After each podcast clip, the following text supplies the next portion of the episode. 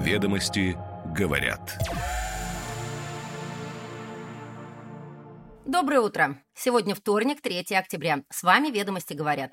Коротко и информативно о самых интересных новостях главной деловой газеты страны.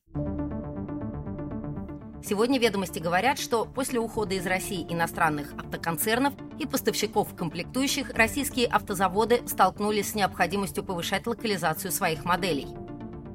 У производителя плавленных сыров «Дружба» и «Янтарь» сменился собственник. Азербайджан объявил о плане реинтеграции армян непризнанного Нагорного Карабаха.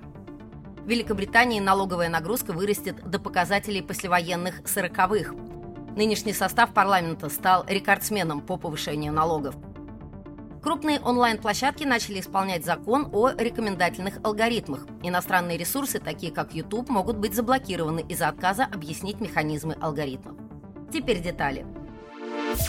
Ведомости говорят.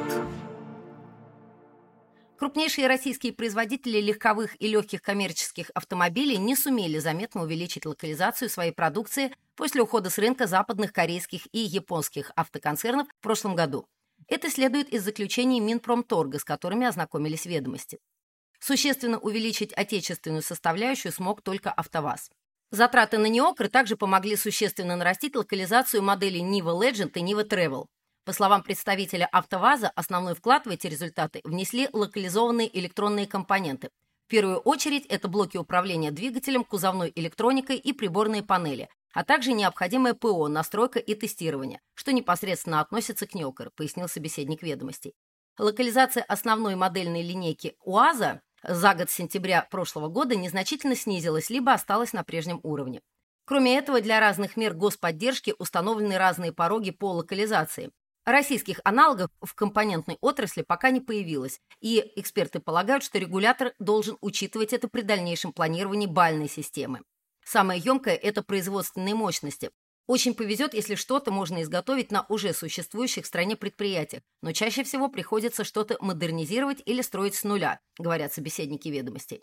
Эксперты полагают, что пока рано делать выводы об успешности или неуспешности усилий по повышению локализации автомобилей.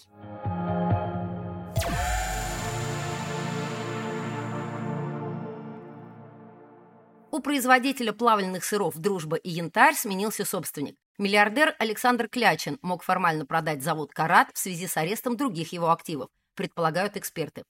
По данным ЕГРЮЛ, 21 сентября этого года 99,9% ООО «Карат Инвестиции», которому принадлежит АО «Карат», перешли в собственность предпринимателя Александра Вознесенского. «Карат», по собственным данным, входит в тройку крупнейших производителей плавленного и творожного сыра в России – в портфеле завода такие бренды, как «Дружба», «Янтарь» и «Виолет».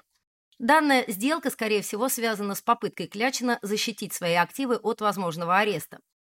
Дело в том, что Замоскворецкий районный суд в рамках иска заместителя генпрокурора России Игоря Ткачева к нефтяной компании «Русь Ойл» в мае этого года наложил арест на другие активы миллиардера. Если речь идет о защите актива, то основной вопрос в этом случае – проработанность легенды, подчеркивают аналитики. По мнению юристов, стороны могут заключить сделку на рыночных условиях, а вот реальный расчет будет заменен взаимозачетами. Это, по мнению экспертов, приведет к тому, что она может быть оспорена.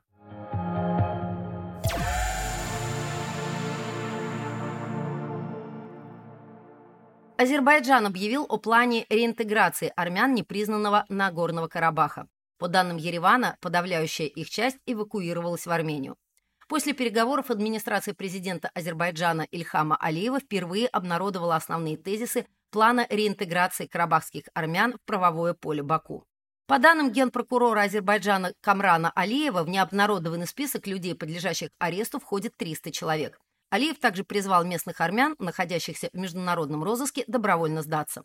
Он отметил, что уже задержано четверо разыскиваемых, в частности, экс-госминистр НКР и российский миллиардер Рубен Варданян.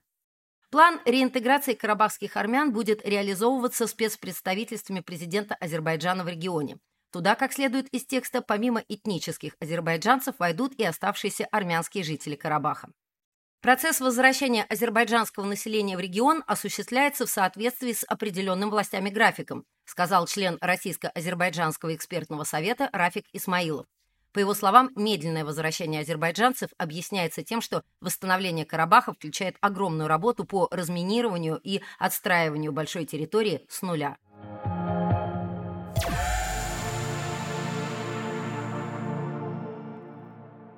В Великобритании налоговая нагрузка вырастет до показателей послевоенных 1940-х. Нынешний состав парламента стал рекордсменом по повышению налогов. С таким прогнозом выступили эксперты Британского института фискальных исследований. В докладе этот парламент станет рекордсменом по повышению налогов. Ко времени следующей кампании в 2024 году фискальная нагрузка вырастет до 37%. Даже в послевоенный период налоги не достигали такой планки. Правительство Великобритании в следующем году увеличит налоговые поступления более чем на 100 миллиардов фунтов стерлингов. Это эквивалентно повышению нагрузки примерно на 3500 фунтов на домохозяйство, хотя, безусловно, бремя будет распределяться неравномерно, отмечают авторы. Нагрузка продолжит расти и в будущем. К 2027 году показатель достигнет 38%. В институте отмечают, что одной из причин такого рывка стала пандемия, влияние которой на экономику сопоставимо с последствиями Второй мировой. При этом в институте признают, что в большей степени причиной повышения налогов стал рост государственных расходов, например, на расширение штата, полиции и медучреждений.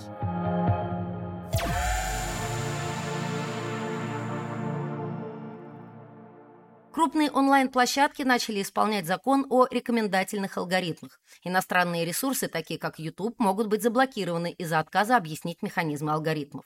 Этого требует от них вступивший в силу 1 октября этого года закон о рекомендательных алгоритмах. Он распространяется на соцсети, маркетплейсы, онлайн-кинотеатры. Рекомендательные алгоритмы, в том числе так называемые колдунщики поисковых систем, позволяют онлайн-сервису изменять список и порядок данных, выдаваемых конкретному пользователю, в ответ на его запрос. Законом предусмотрена публикация правил использования алгоритмизированных сведений. Они должны содержать описание процессов и методов сбора данных, их систематизации и анализа, а также способов осуществления таких процессов и методов при таргетировании запросов пользователей. Требуется раскрыть и виды, и источники получения сведений для таргетирования. Если в течение суток после получения уведомления владелец сервиса не прекратит использование колдунщика, РКН заблокирует сервис через операторов связи. Зарубежные сервисы, использующие в своей работе рекомендательные алгоритмы и присутствующие на российском рынке, в полном объеме обязаны соблюдать новые требования российского законодательства, сообщил ведомостям один из авторов закона, зампред Комитета Госдумы по информполитике, информационным технологиям и связи Антон Горелкин. Уже сейчас РКН проводит мониторинг соблюдения владельцами сайтов и сервисов требований закона о рекомендательных алгоритмах. Закон не предусматривает деление сайтов на российские и зарубежные. Именно поэтому к YouTube может быть применен указанный порядок, в том числе блокировка через операторов связи. Ведомости говорят.